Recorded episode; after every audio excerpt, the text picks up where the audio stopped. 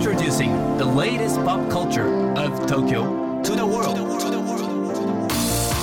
New edition, new edition, new edition. New edition. Edition. Edition. New, new, edition, edition, edition. New edition.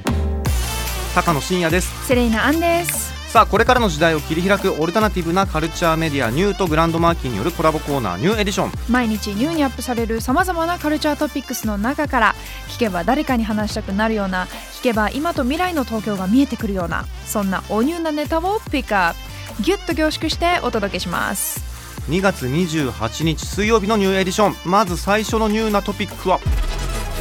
今瀬初のアジアツアー開催、うん韓国での NIGHT DANCER のヒットをきっかけに世界から注目されるようになった今瀬さんの初となるアジアツアー四季こちらの日程が発表されました。ツアーは6月8日のバンコク公演から始まり香港クアラルンプールソウル台北のアジア5都市を回ります。チケットなどの詳細後日発表となりますが今後さらなる日程が追加される可能性もあるとのことですなんかサブスクでねやっぱ結構海外リスナーの比率が多いという話もありますしもう待望のアジアツアーということでもうかなりねいろんな場所で盛り上がりそうなんですけど YouTube でティザー映像が公開されてまして、うん。そこもねデザインがすごいおしゃれ。あのでコメント欄を見てみたんですよ。はいはいもうはい海外リスナーの方だらけですよ。そう。なんだやっぱり。このあの香港とかクアラルンプールとかこのツアーで回る都市以外の方が結構コメントしててラテンアメリカにも来てくださいとか、はいはいはい。ベトナムも来てとかね。あとなんかドイツで見たいですみたいな、うんうんうん。そんなコメントもあってすごい盛り上がりを見せてますわちなみにねこう月曜日に紹介した夜遊びしかりですけれども、うんうん。もうワールドワイドな活動するアーティストがすごく増えてきたじゃないですか。日本のアーティストがね。うん、嬉しい。一回ちょっとそのあたりも番組で特集とかしてね深掘りしてもいいかななんて思ってます。いいかもしれないです。さあ改めて今瀬ファーストアジアツアー四季こちら6月8日からスタートです。さあそして今日深掘りするニューなトピックはこちら。スクエアプッシャーニューアルバムリリース、うん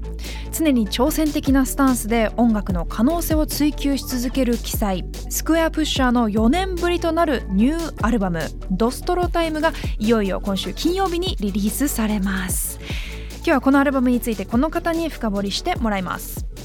高野さん、セレイナさん、えーリスナーの皆さん、えーギリギリこんにちは、えーエレキング編集部の小林拓音と申します。よろしくお願いいたします。今日はスクエアプッシャーの、えーニューアルバムについて、えーその魅力をお話しさせていただければと思います。えーとまずスクエアプッシャーなんですけれど、えーと90年代に、えーとデビューしたアーティストで、えーまあ、広く大きく言うとテクノのジャンルにいる人なんですけれど、で90年代に一方でイギリスでジャングルドラムベースっていうジャンルがあってそれを大胆に取り入れた、まあ、テクノのアーティストなんですね。で、えーテクノなんで、まあ、打ち込みの音楽を作ってる人なんですけれど、えっと実はこの人すごい、えっとベースも自分で弾けちゃってでこれがまた普通のベーシスト顔負けのもうバカテクといいますかすごい腕を持った人ででそのまあ両立みたいなことをやって、えーテクノエレクトロニカにこうジャズとかフュージョンみたいな感覚をもたらした、まあ、人ですね。はい。で、えー今回のニューアルバムがえ3月1日リリースに出るんですけれど、で、えー一つ前のアルバムが2020年に出て、で、えーそれがちょっとそういう昔のスクエアプッシャーの原点回帰みたいなアルバムだったんですけれど、今回の新作はそこからまたかなりガラッと変えてきましたという感じで、えー2010年代のどっちかというとすごいバキバキなというか、えーとエレクトロニクスをすごい使いまくった。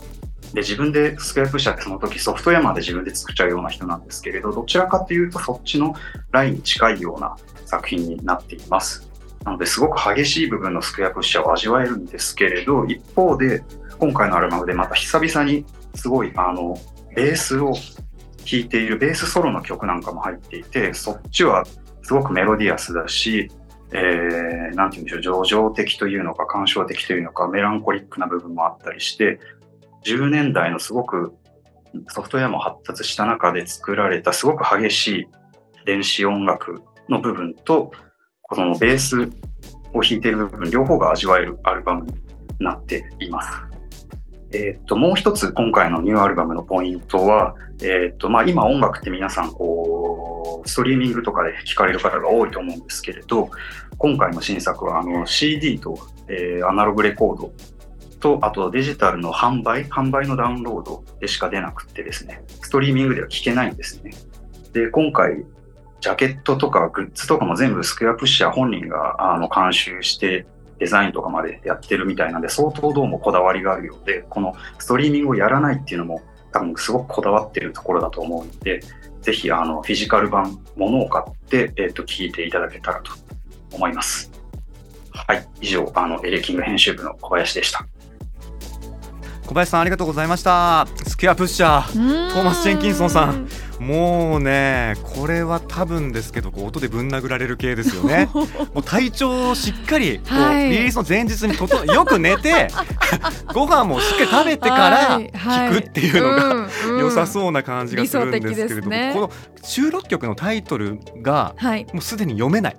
もうわかんない、そうこのなんか造語ですよねね、多分おそうなんじゃないかなっていうぐらい、まあ、でも本当こだわりの一枚ですからね。うん。僕も楽しみにしております。はい、スクエアプッシャーの4年ぶりとなるニューアルバム「ドストロタイム」今週金曜日にリリースになります。そして今日紹介した情報はカルチャーメディアニューで読めるのはもちろんポッドキャストでも聞くことができます目でも耳でもあなたのライフスタイルに合わせてチェックしてください New edition. New edition. New edition. New edition. New edition.